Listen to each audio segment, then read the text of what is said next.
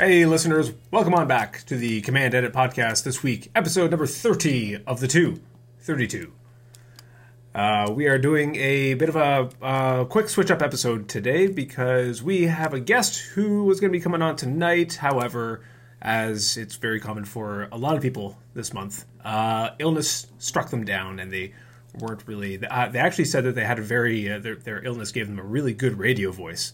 So I was actually going to say, yeah, game on, but uh, rather than bring someone sick on the show, you know, uh, I, would rather get them when they're high in spirits and when they're all gung ho to do it. So at 100%.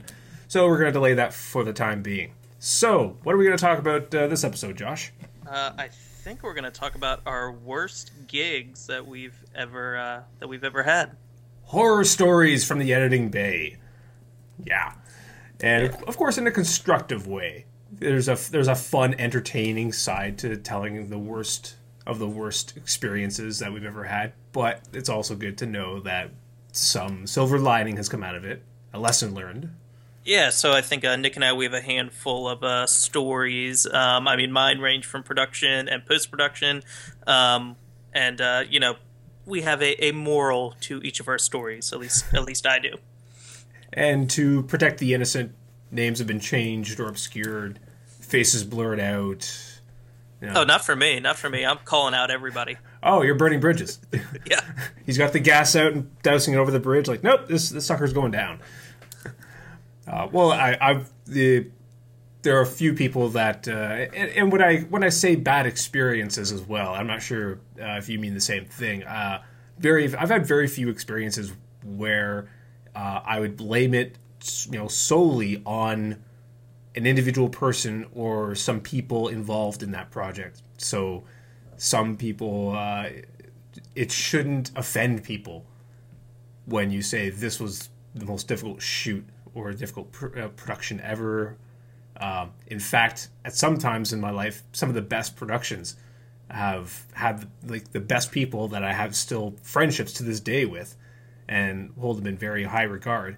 But the circumstances of the production were like Vietnam, and it was absolutely terrible. So, like case in point, a few years ago, Drownsman. This is I'm not gonna. This isn't a story to go into at all, but it was just in short. Everybody on the shoot agreed was it was like Apocalypse Now, and you know, shooting a horror movie all about water, you know, in the wintertime, one of the coldest winters to date, on sets with no insulation or anything like that. It was just you know disaster of you know, uh, of a perfect storm proportions. But uh, that you know to say it was a crappy production that you know, it was a it was a bad time doesn't mean anything towards the people. The people are awesome. So please, if you recognize yourself in one of these stories, we're not talking about you, or maybe Josh's. I don't know. All right, uh, should we jump into some stories? Absolutely. And, uh, and, and first off, we do know one of our listeners. They've reached out to us and shared a bit of a, what's going on in their career recently, they've got an opportunity to get ahead, and they confided in us and asked us some questions, uh, asked us our opinion of what we thought of this particular opportunity handed to them, and whether or not it was a good idea. Uh, so I guess they had some mixed emotions. So this also stems to that particular listener.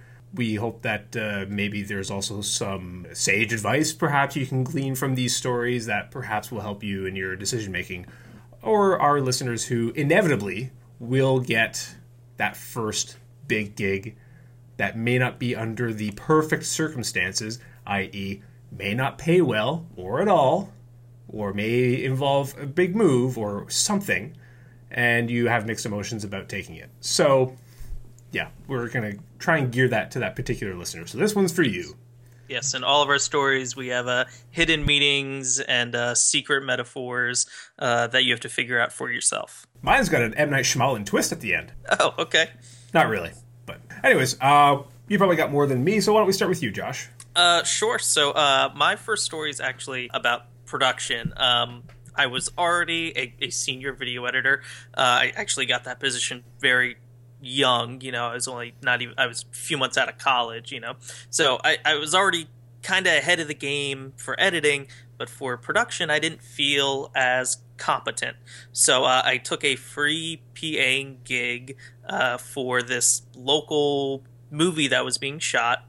uh, and I'd, I'd never been on a, a quote unquote real movie set before. And to this day, I've not been on another one uh, because I had Well, when, when, you, a when you say a real movie set, like what, what what do you mean by real movie set? uh, I, a, a real movie set. You know, it's the stuff that you edit.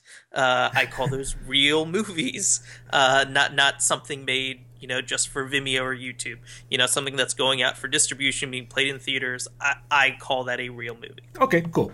Cool, cool. Cool.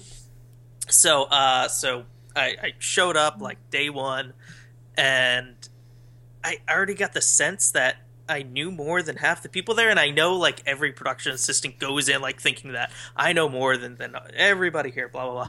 But like, I actually think that I did. Like, like they weren't taping cables down, and and it, it was like hmm. everything was a mess. And so you know, day one, like sat there. I think I like painted something and uh, it's like okay you know whatever cool kind of meeting people. You know I'm, I'm a hard worker. I'll do whatever it is you know that needs to be done.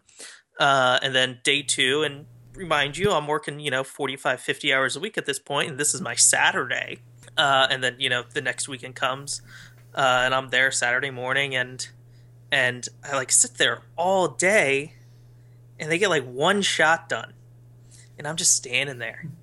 And and it's just blowing my mind how inefficient everything's running. And uh, i decided nope that's it for me. You know like like six seven months later i'm still on uh like the, the email distribution list getting updates and everything. And and they're like running behind with everything and cutting budgets and and all this stuff. And the whole thing was a mess. Uh, i mean i was getting emails like maybe two years later that it finally got done. I don't even know if it ever went to theater. I don't know. So uh, I, I wrote down my moral. What was it? Um, oh yes, I learned to to pick my opportunities carefully, not just to jump at anything. Um, I, I I know that like like like being being young and, and being a young editor or being young uh, you know videographer whatever you are um, you want to jump at everything but not necessarily everything will give you experience. You know, standing there on a set, uh, doing absolutely nothing, uh, it did not give me any experience that, you, you know, my time could have been better spent doing other things. I can also hear the voice of some PAs out there who, or some people who got started PA who may be saying, "Hey, you know what? You got to put in your time," and Well, and then No, you know, I completely agree. I mean, I've PA'd on a million shoots, but I mean, this shoot for a quote unquote real movie just made me learn that not every job was worth taking. a real movie that ended up disappearing. Yep. Man, and I can actually relate to that. I hear stories from other fellow filmmakers. Uh, this was back in the day, but who would, uh, you know, jump at the chance, jump on opportunity as soon as it strikes. You know, don't hesitate. Uh, strike while the iron's hot, and if you see an opportunity, you seize an opportunity, and it works out well for them. That opportunity happens to be, you know, a union shoot with a healthy budget that leads to a yellow brick road of success for them if you take away that lesson, if you take away the, the lesson of, well, you just need to, you know, when you see your opportunity, just reach out and grab it. Don't ask questions, just go for it. And then the next time you do that, if anybody, any production comes along and says, yeah, we're looking for somebody, I'll do it. And it turns out to be a shite movie with, with nothing to learn, nothing to take away from it. Well, I, I mean, I do think, yeah, you need to say yes, like, especially, you know, early on in your career, you need to say yes to, you know, as many opportunities as you can. But, you know, I do think, you know, every once in a while, you know, that opportunity isn't necessarily right and you need to pass on it. if you say yes to absolutely every single production, yeah, you're going to work on a lot of really crappy stuff, and you're not going to learn anything. You're going to you're going to become bitter from it, unless you can take something away from that production. If there's some good networking opportunities, someone to connect with on that shoot, then absolutely go with that. Uh, you actually jogged an, another memory of mine. I only had two stories to share. This is a mini one. It's the pits. It's absolutely terrible. Plus, it's also one that I can get. I can myself, like you, get the gasoline can out and douse on it because a, I know for a fact that none of these people will ever be listening to a podcast with my name on it, and also, uh, actually, I don't even think they know what a podcast is. Uh, and also, B, I'm not exactly interested in working with them ever. So that, that bridge is burnt and you know it's it's dust. Uh, you know, ages ago. But uh, years ago, a long time ago, in a galaxy far, far away, uh, I had an opportunity. Somebody who knew me by name but didn't know me directly reached out to me and said, "I've got this production that I'm starting up. I need a lot of really talented people. Uh, I saw your name. I've seen you around. I've gotten you know references. I've seen you attached to other projects. Would you like to be on board?" I said, "Sure." And likewise, I'd heard of this individual. Thought they're. I think this is the first narrative project that they were doing. They've done a lot of shiny commercial stuff, but still really good looking stuff. And so I showed up for the pre-production meeting. It wasn't even a pre-production meeting. It was a uh, let's show up way before script is finalized or we have funding or anything like that. That was just a preemptive meet. Uh, a whole crew of people I've never worked with before, some really good people that I sensed were really talented and I would look forward to working with them. Uh, I showed up and I basically asked, What do you want me to do? Because we actually went around the table and everybody else had a job but me. And by this point, I'm an experienced, I'll say, I'm an experienced videographer, cinematographer. I know I can, you know, do you want me as a camera operator? I can do that. Do you want me as an editor or to do some visual effects? Like, I can do that. And the short called for a lot of this. But uh, as we ran on the table, you know, everybody said, like, hi, I'm the camera operator, I'm the DP, I'm the gaffer, I'm this, I'm that, I'm the other thing, I'm makeup. And then it came to me and I said, I actually don't know. What do you want me to do? And the director who contacted me said, well, we'll figure that out. and I thought, cool, cool. Like, hey, you know, they've got a DP, they've got two or three camera operators, like a, a, very healthy camera team. They'll find a place for me, and it'll be cool. Uh, doing something that I like doing. Months later, and it's been it goes through a crowdfunding campaign, gets funded, and before it was being said, you know, we may have to work for free. Is everybody cool? Cool. It gets crowdfunded doesn't change anything. Everybody's still working for free. Okay, whatever. I don't know where the money's going towards, but equipment, sure, all that good stuff. And it uh, comes up to I think like a week away from production, and I still don't know what my goddamn jo- job is. And I've asked them over and over again. The clearest answer I've gotten is, "Well, we just want you to be kind of a general, all over the place PA gaffer ninja." That's a quote. Ninja was definitely in that role, which anybody would think, well, that's pretty cool. But to me, that was it's a not not something I want to do.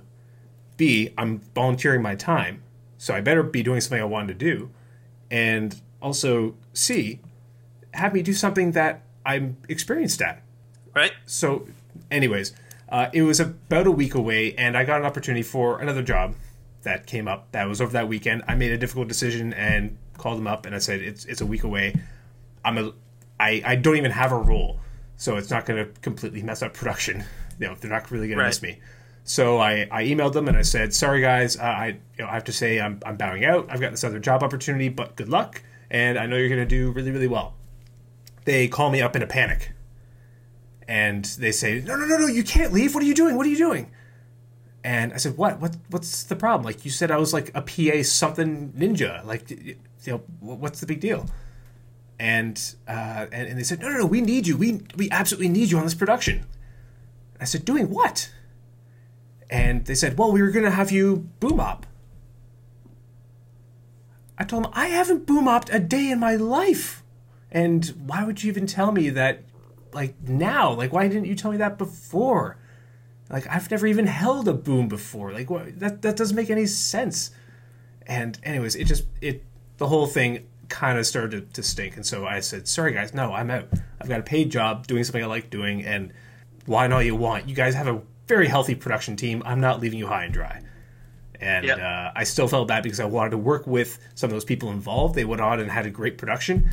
Uh, there were some bitter feelings still, and I was still a little confused. But uh, I guess I should have made that call early early on.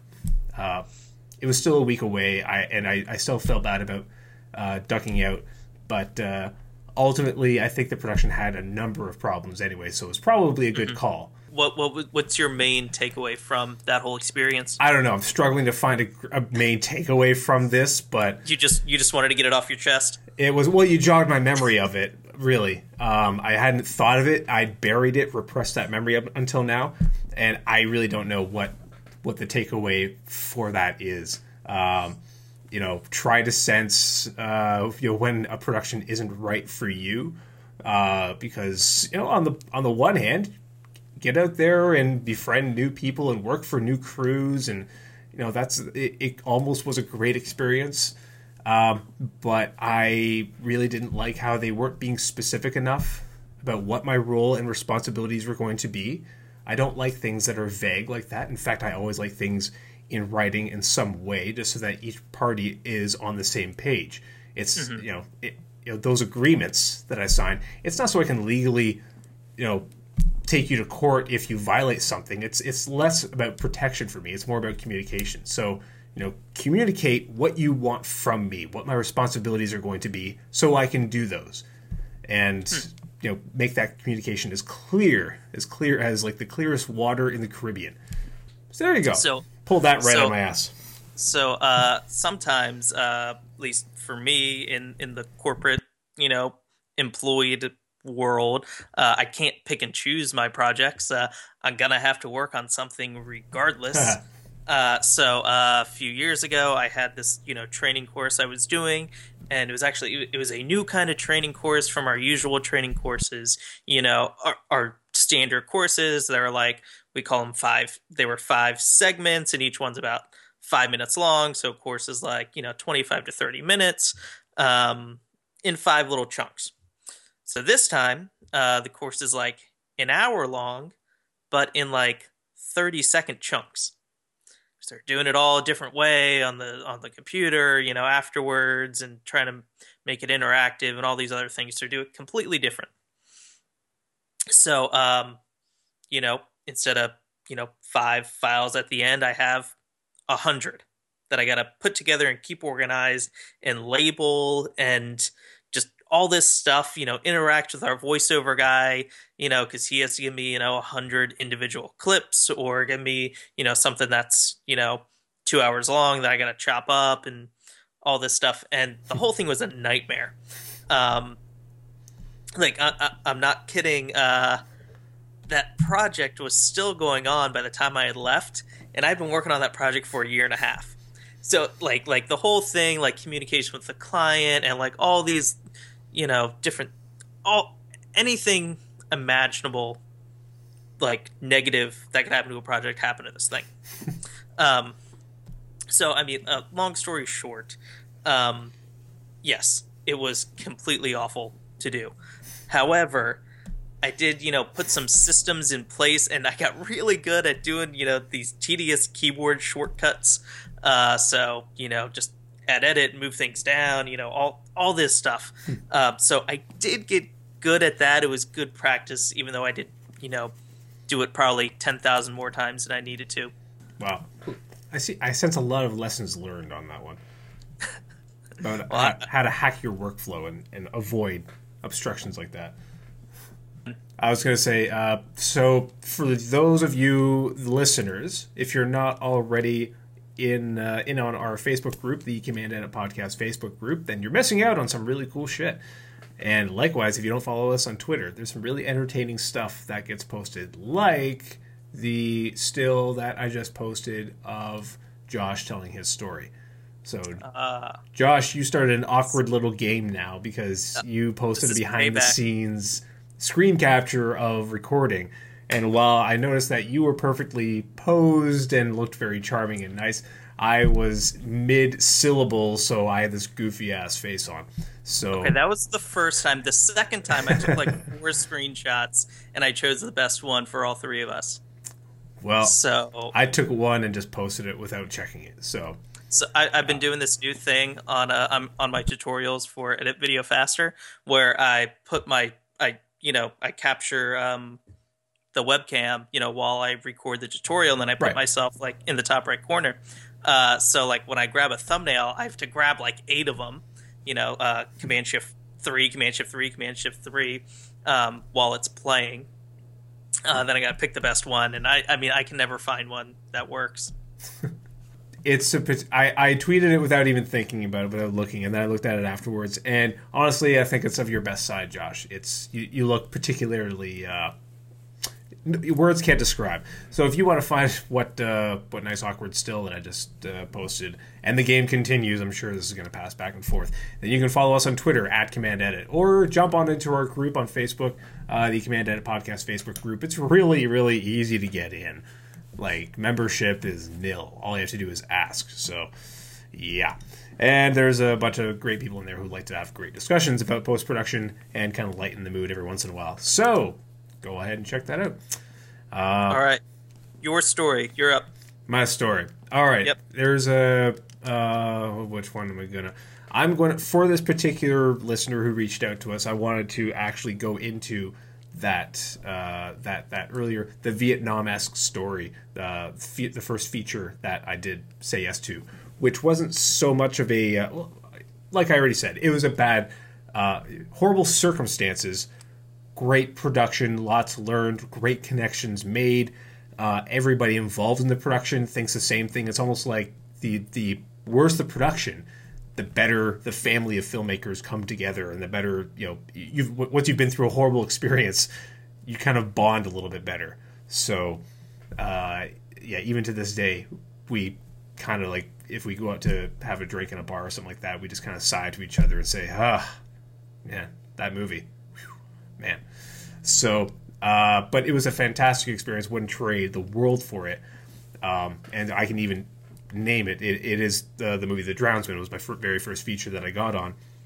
Hell of an experience, and also set me on my path for editing features, which I'm currently on now. So, uh, so that being said, anybody involved in the production who's listening to it, I'm not bad mouthing it. I'm just saying it's it was a hell to go through but also in particular it was the first feature that had ever been offered. And at the time, the offer that came in to me, I had no basis for what, uh, no com- no basis or comparison for what a feature should be should offer in terms of compensation, uh, what should be offered for you know what what demands do I need to get the job done during production what do I need after production, uh, that that sort of thing. There was no foundation in place, and they knew that as well. They knew that I was a an, an experienced editor, but with no features under my belt, so they knew what I, what uh, they were getting. But uh, I won't say numbers, but what they did offer, if you offered to a feature editor, you know, w- with like three to five credits and a few years experience, today it would it's not insulting, but they would probably say mm, no. You know, it, so the me today would not say yes to that. But then again, I'm me today, and I've got more features now. So at the time, it was the perfect opportunity for me. Um, it was a little bit of pay for a lot of time, uh, great experience, and at the time, I had no one to turn to to ask for advice on is this a good good idea? Should I go for this, or am I setting myself up to get screwed?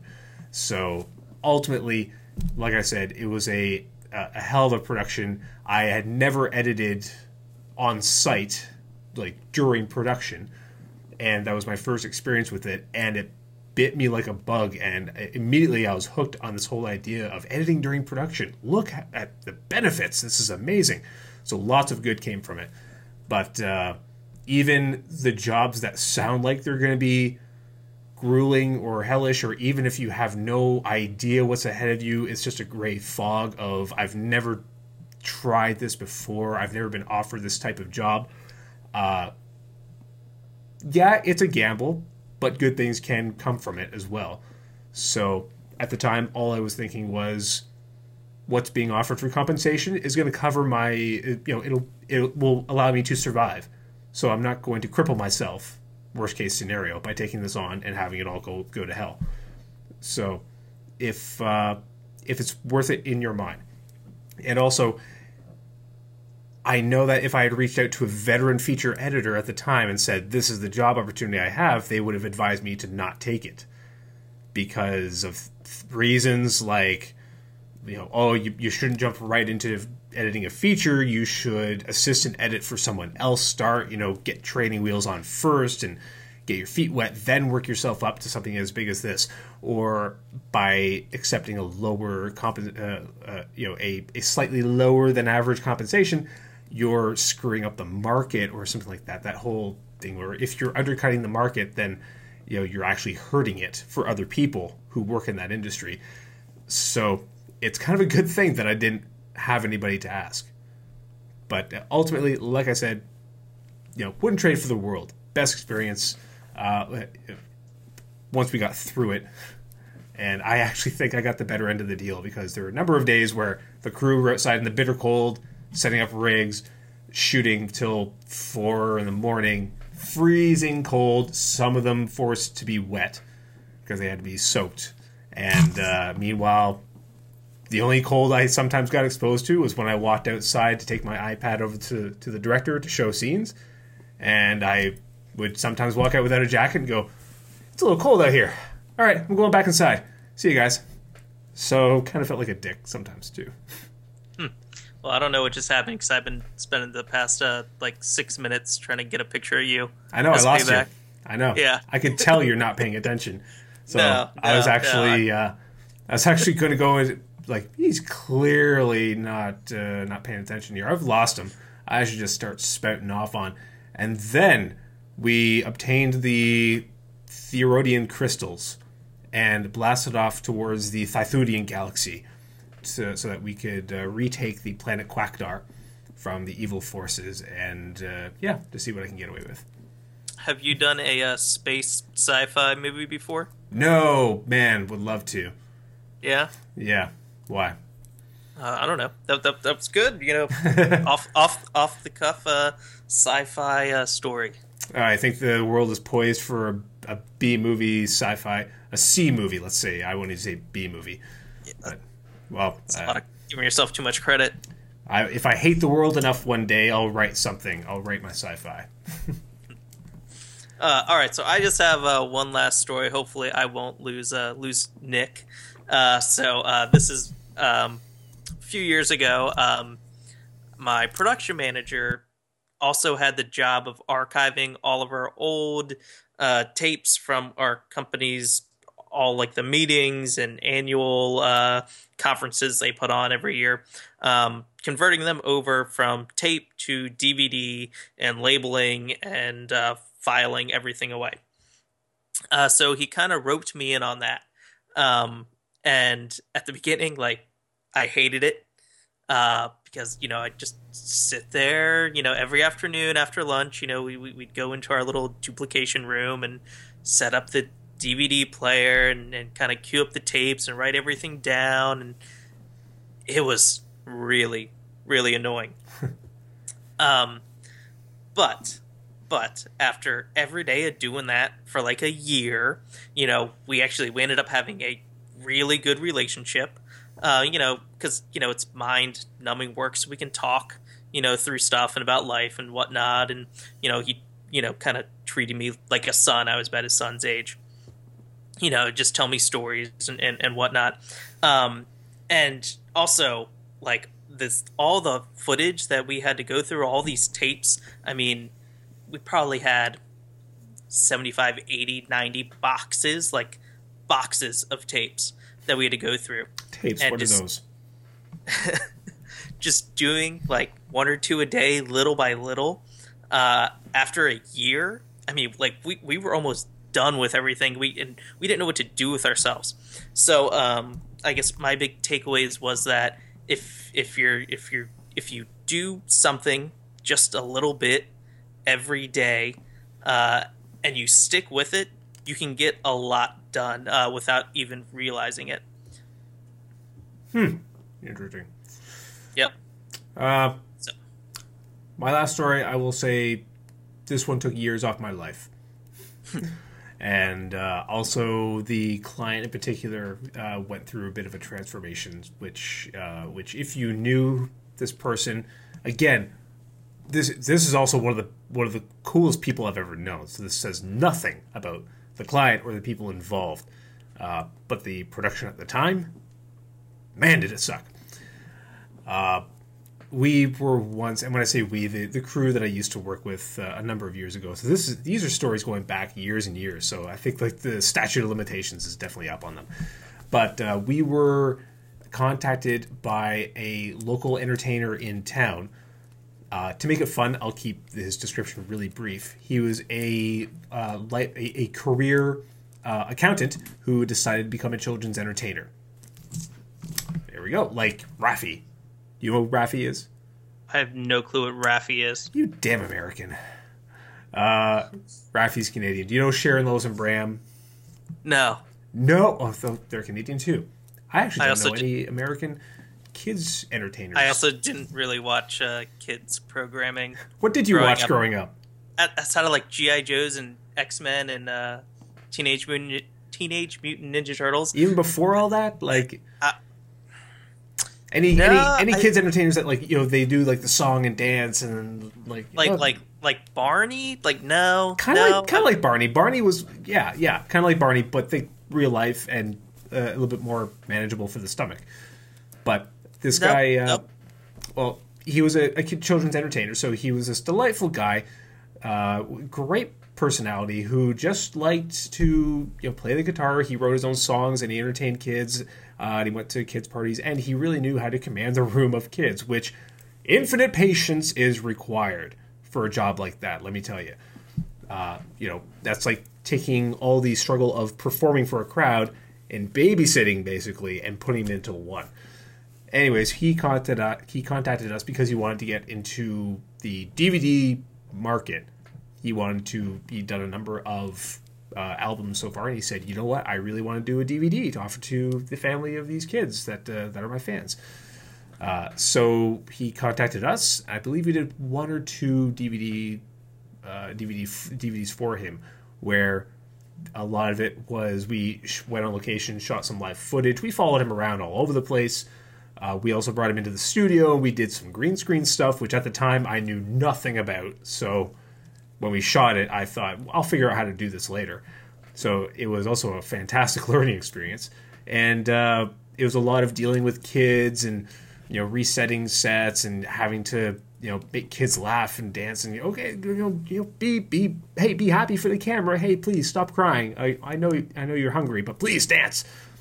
And uh, when it came to the post production of it, I did all the uh, the motion graphics, the green screen uh, compositing, and I authored the DVD, which I hate. I absolutely hate, Yeah. loathe with a passion authoring DVDs, and I never did them often enough to get good at them. So whenever Uh, did you use uh, whatever the Apple? Uh, I use DVD DVD, software was? Studio Pro because Yeah. I had heard, yeah, uh, because I heard that the other one, I can't remember what the other application. There were basically two programs, and I heard that the other one sucked.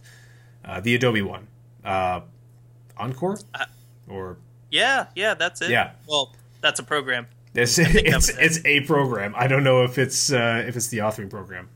Uh, anyways, long story short, uh, so post production was this is also encroaching on winter, and we had set a deadline, not knowing what was involved. We, we didn't know what we were doing really uh, with this with this DVD authoring, and uh, so we said, yeah, we'll have it ready by Christmas. So Christmas is literally around the corner. I think it was actually like December 23rd, and I'm still I'm I'm pulling 18 hour days. I'm living at my desk to get this done. Myself and the sound guy, uh, and uh, we had a third person working on it as well. We're all exhausted. It's blistering cold outside. We just want to go home to our families and enjoy vacation, but we've committed to getting this done for him.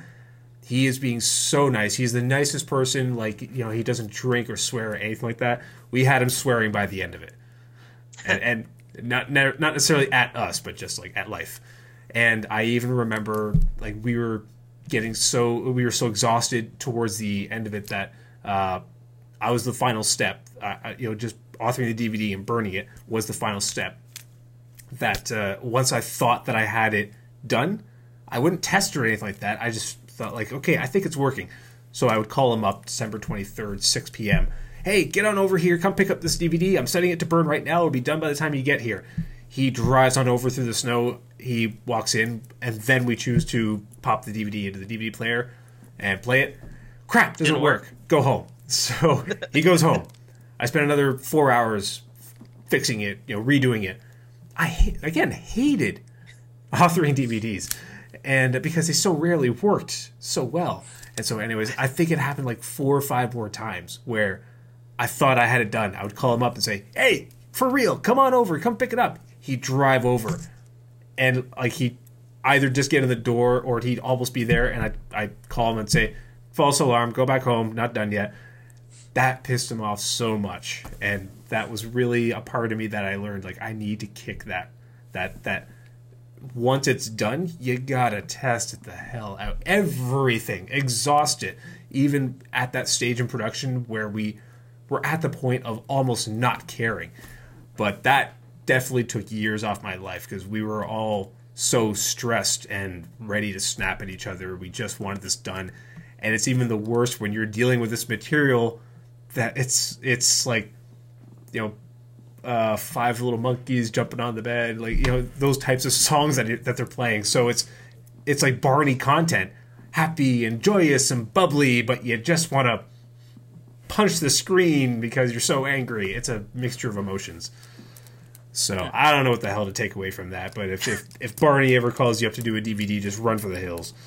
Um, Uh, so I didn't have uh, I didn't have a Mac, you know, years ago. I had a, a HP, you know, uh, Z something Z eight hundred. Anyway, uh, so I didn't have DVD Studio Pro. I only had Avid DVD, and I mean, it took me like three years to finally figure that program out. And uh, yeah, I, I I will say I did master it, but there were so many like tiny little workflow things, like just the littlest things to remember every time you went in the program, go Oh, in the makes- project yeah. settings, like edit this, edit that, setting, go back, and when you insert a media, you got to do it the specific way, and then you have to change the frame to this specific thing, and you know it took years of doing it, but I finally mastered it, and nobody else, nobody else knew how to do it. man, that like it always seemed like if I can just get good at this, like I don't know anyone mm-hmm. else who is good at this. So a, I can't pawn the work off to this to anyone else. But also, if I get good at this, I'll get all the work. But I also I also didn't want to put in the time to get good at it. Uh, yeah, Studio Pro was a oh, it was a garbage program in my experience because it, it, again I didn't go through the traditional channels of actually uh, you know learning how to use it. I opened it and learned by doing. Definitely not the way to go about for that program because there were little little idiosyncrasies with that program. Like whenever you brought in, uh, whenever you brought in footage, if you brought in, if you imported a certain type of footage, uh, you know, in a certain way or something like that, for some reason it'll show up on the timeline uh, out of sync with the audio, exactly two frames each and every single time. And it just baffled my mind. And it was just little, little, little things like that that uh, I just, ah, I'm so glad I never, ever, ever have to deal with authoring a DVD. If anyone is listening to this and contacts me and wants me to author a DVD, I will laugh so hard. Uh, so uh, go over to our Facebook group. We're gonna. Uh, I will start a thread about uh, authoring DVD uh, nightmares and what software you used to use or maybe still use. Who even uh, uses ever want- DVDs anymore? Like, I, some people use DVDs. I, I have uh, freelance projects that I edit, edit in four x three. I've stopped buying DVDs, like DVD movies, just because like I can't. I have so many of them that I don't even watch. It's so close to being a dead format, and uh, yeah, I It's not dead yet. not dead yet, but it's definitely limping. So, Limping. All right. Yeah. It's wounded. but It's Yeah. for it's for it's another all, episode. in my in in my realm. It's uh, it's less about DVD authoring, and now it's all about uh, uh, digital cinema packets packages, DCPs, which are still a thing that I would like to do more of because I know that I, I like DVD authoring. I this is good. This is history repeating itself. Like DVD authoring, there's very few people ar- around here that do it. Uh, for like the indie productions, the big studio houses do it, but they cost thousands and thousands of dollars. So if apparently it uh, all it takes is you can do it in Premiere and you know if you can figure it out, then you get a lot of business. But man, I'm probably gonna hate that too. Ugh. So, anyways, that's our episode 32, our makeup episode because of uh, our sick, sick guest who will be on for next week's episode. So come on back, stay tuned for uh, what we originally programmed, which was a, a lot, uh, a lot of fun. So, uh, and also listen to our past episode. We've uh, had we're getting a little addicted to ha- inviting guests on the show. Uh, Shane Luis from Rerez was on our episode uh, 31 and spilled a whole bunch of secrets about uh, YouTube, how you can set up your channel for success to gather a huge audience of subscribers to keep on coming back, rack up that view count, and who knows, make a few quick bucks from some ad revenue uh, on the side. So, anyways, go back and listen to that. he's a fantastic speaker. Uh, uh, in uh, otherwise, where else can people find us, Josh? Uh, on Twitter at Command Edit. Uh, you can send us an email uh, at commandeditpodcast at gmail.com. Our website, commandeditpodcast.com. And uh, um, yeah. But I would love to hear, uh, since we've told you lots of stories of our worst experience, uh, Misery loves company. We want you to send your worst experiences to us. And of course, you know uh, the rules of you know clients from hell stories applies here. Uh, if you feel like sharing the story, then by all means, please do. We would love to see it. We won't share it with anybody, but uh, we just want to read it. Uh, and by all means, change the identities of people involved so that you're not exactly naming people specifically. Uh, but uh, it would be fun just to share some rotten stories of of bad experiences and bad pro- projects that you've worked on with and the lessons, a good caveat. And the lessons yes. you learned from it. Yeah. Of course, of course. Which, Always has to be a lesson. Hope, I hope we, we did that a little bit at least today. I think I mostly vented, but hey, that's venting. That's my t- ultimate takeaway lesson. Venting feels good. It's good for the soul. Yeah. Anyways, thank you for tuning in, plugging us into your ears. We really do appreciate it. If you haven't subscribed to us, please do so. Until next time, I'm Nick. And I'm Josh. And you're you. See you next time.